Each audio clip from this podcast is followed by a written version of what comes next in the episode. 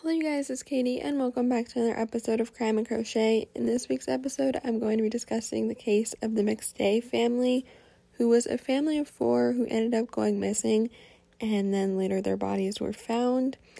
Now, really quickly, before we get into this case, I did just want to mention that I did miss two episodes. I was actually out of town and also had some health issues. Right before we went out of town was when I planned on pre recording episodes and I had my health problems instead, so I was at doctor's offices.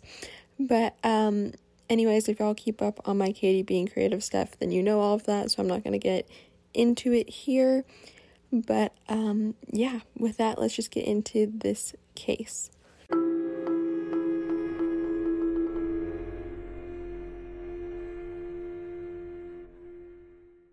In 2010, the McStay family lived in Fallbrook, California, and they consisted of Joseph McStay, the father, who was 40, his wife, Summer, who was 43, and their sons, Joseph Jr., who was 3, and Gianni, who was 4.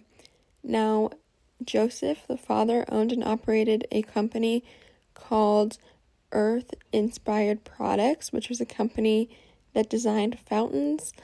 And Summer, the mother, was a licensed real estate agent at the time. That was both of their careers.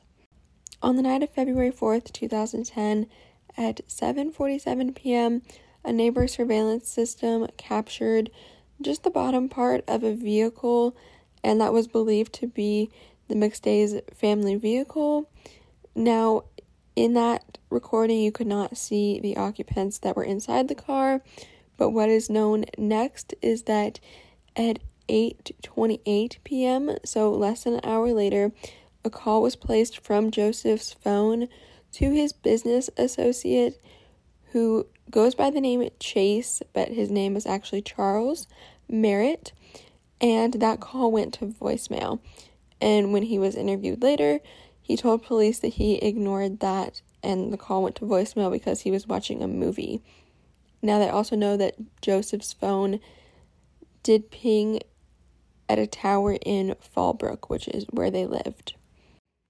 Over the next several days, relatives of the McStays tried to get in contact with the family, but all of those efforts were unsuccessful. And on February 13th, Joseph's brother travels over to their house and finds an opening through the window and climbs through to gain entry into the home. Now, that is when he finds that the family is not there at all and their two dogs are just left in the backyard. Now, he doesn't report them missing until February 15th, which is obviously two days later. That seems suspicious to me, but I don't know. Maybe there's a reason for it. Maybe they left their dogs in the yard every time they went somewhere, and that's just what his brother thought that they just weren't home. But when you haven't been able to get in contact with them since at least the 4th, and it's now the 13th, almost 10 days, I would think that would be cause for concern to report them missing. But maybe that's just me.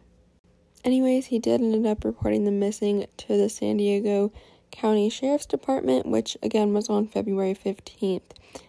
And that is when he told them that his brother and his brother's family were missing. Officers arrived at the home and requested a search warrant, which wasn't executed until February 19th, so another couple of days. And the search of the home found no evidence of a struggle or foul play. Now, the only thing they did find that was a little suspicious was that there was food left out, which obviously, if you're planning on leaving your home for even more than like an hour or so, I don't think you're going to leave food out. But they did find that there was two child-sized bowls of popcorn set on the sofa, as well as a carton of eggs that had been left on the counter.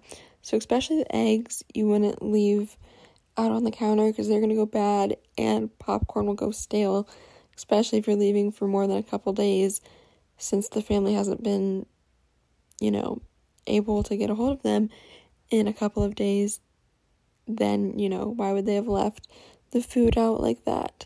So that is suspicious, and it obviously does make investigators think that they left the home in sort of a rush, maybe. Something that also is a little weird to me, and I really haven't seen any information on it, but why were there not any concerns raised from employers or daycares? Maybe, obviously, the two boys I don't think went to actual school because they were three and four, but if their mother was a real estate agent and their father owned a business, I would assume they probably went to daycare and their parents worked. So, why was there nobody reporting them missing when they didn't show up to work or didn't show up to drop off the kids to daycare. That's all kind of unknown to me. Maybe I'm just looking in the wrong spots for that information, but I haven't been able to find anything on it. So I don't know, unless maybe it was a time that they had planned vacation or something, or it was normal for them to just take time off and not show up. I have no idea. But um either way, that part does seem suspicious to me, just looking at this case. So during the investigation, they did find the car and actually found that it was towed.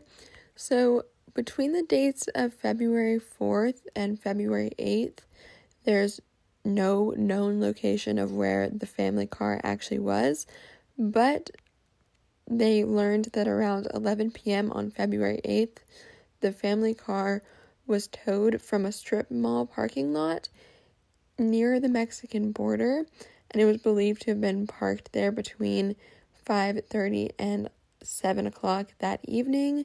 But again, they have no idea where the car was from February 4th to February 8th, the day it was parked and left there. So, also another missing piece in this puzzle. Where was the car for that four days? Also who put the car there, all of that kind of stuff. Okay, y'all, now we're basically jumping forward three years, which I know seems crazy, but that's kind of how this case went is they just disappeared with food inside their house that's left out, car found in a random parking lot after it was towed, like then no trace of them. And then their remains three years later. So on November 11th of 2013, a motorcyclist found the remains of four humans buried in two shallow graves near the desert of Victorville, California.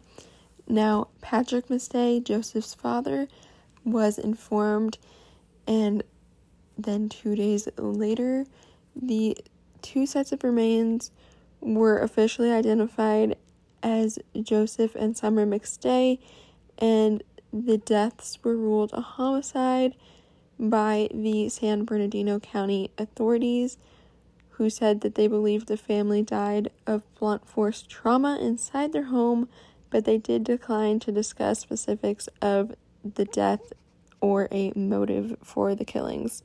So, the other two bodies, it just says, are believed to be the bodies of their children. So I'm not sure if they just maybe didn't do an autopsy because they were little kids type of thing.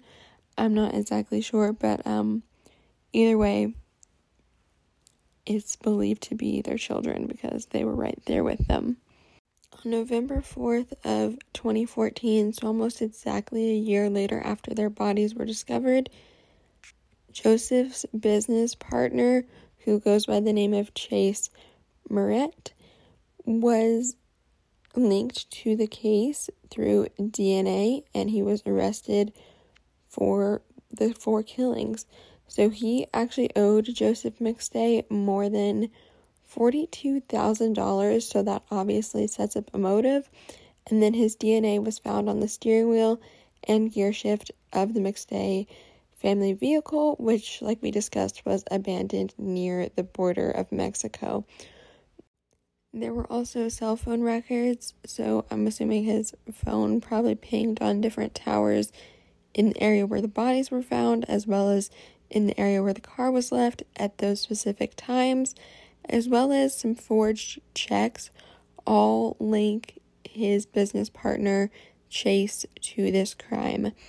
Now, many years later, I don't know why it takes so long time sometimes for um trials to happen, but the trial didn't start until January 7th of 2019, so like 4 years later.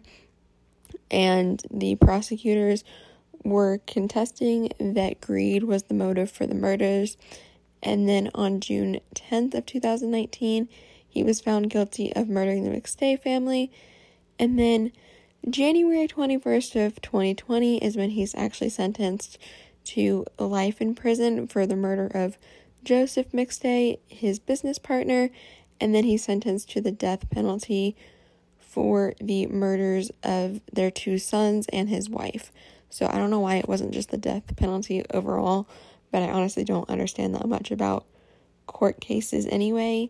So maybe it was some sort of situation where it was like two different like cases almost because he did have motive for killing Joseph, his business partner, but in a way, I guess he didn't really have motive to kill the family. Like he could have just killed him and not the whole family, which obviously you shouldn't kill anybody in the first place. But I think the reason it's death penalty for the wife and the kids is because, you know, they weren't involved in their whole uh, owing money and all of that, and like actually in the business and stuff.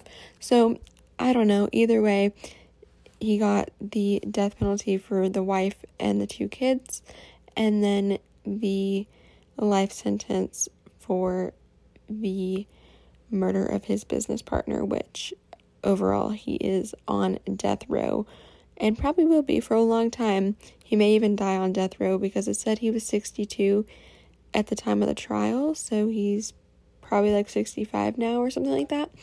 So, um, yeah, might even die on death row because sometimes it takes multiple years and multiple appeals and all of that for them to actually be put to death, you know?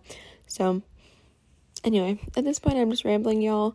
So, that is kind of all for this case, though. Of course, there's always a lot more detail I could go into, but for time's sake, that is it.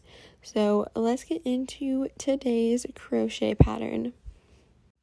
So, the crochet pattern feature for this week is the Darcy Cozy. So, the crochet pattern feature for this week is the Darcy Cozy Collection pattern, which is by Jessica Lee's Crochet on Instagram and on Etsy, which Etsy is where you can find this pattern. And it is a set of a couple of different patterns for different cup koozies. So these are made with medium four weight yarn, and there's also modifications included for two strands of number three weight yarn held together if you'd also like to make these patterns using that and they are made with a lot of texture and detail, so they're going to be super interesting and you know, just more unique cup koozie patterns basically. So if you guys would like to check these out, again, that is Jessica Lee's Crochet on Etsy as well as on Instagram. So, if you guys do just want one central location to go find everything, you can find the sources I used in this episode, the link for this crochet pattern, the crochet pattern creator's Instagram, all of that kind of stuff is always on my Instagram at Crime and Crochet if you're interested in checking out everything in one place. Thank you all so much for listening to this episode of Crime and Crochet. I really hope you enjoyed. If you did, the best way you can help me out is to leave a five star review on whatever podcast platform you are currently listening on. As well as if you do want to see more from me, you can always check me out on all of my social medias. They are either at Crime and Crochet or at Crime and Crochet Podcast. Either way, you're going to see the same little logo that I have on the podcast, on all of my social medias as well. So if you see that, then you know you're in the right spot. As well as if y'all do want to see more crochet related content and you didn't know, I am just at Katie Being Creative for all of my regular crochet content that doesn't involve true crime. So that is on YouTube, Instagram, TikTok, Etsy, Ribblr, pretty much everywhere. I am just Katie Being Creative as all one word if you guys are interested in checking that out. And with all of that, again, thank you so much for listening, and I will hopefully see you guys in next Sunday's episode of Crime and Crochet. And of course, as always, make sure y'all are staying safe out there so you don't become one of these victims we talk about every week. Bye, y'all.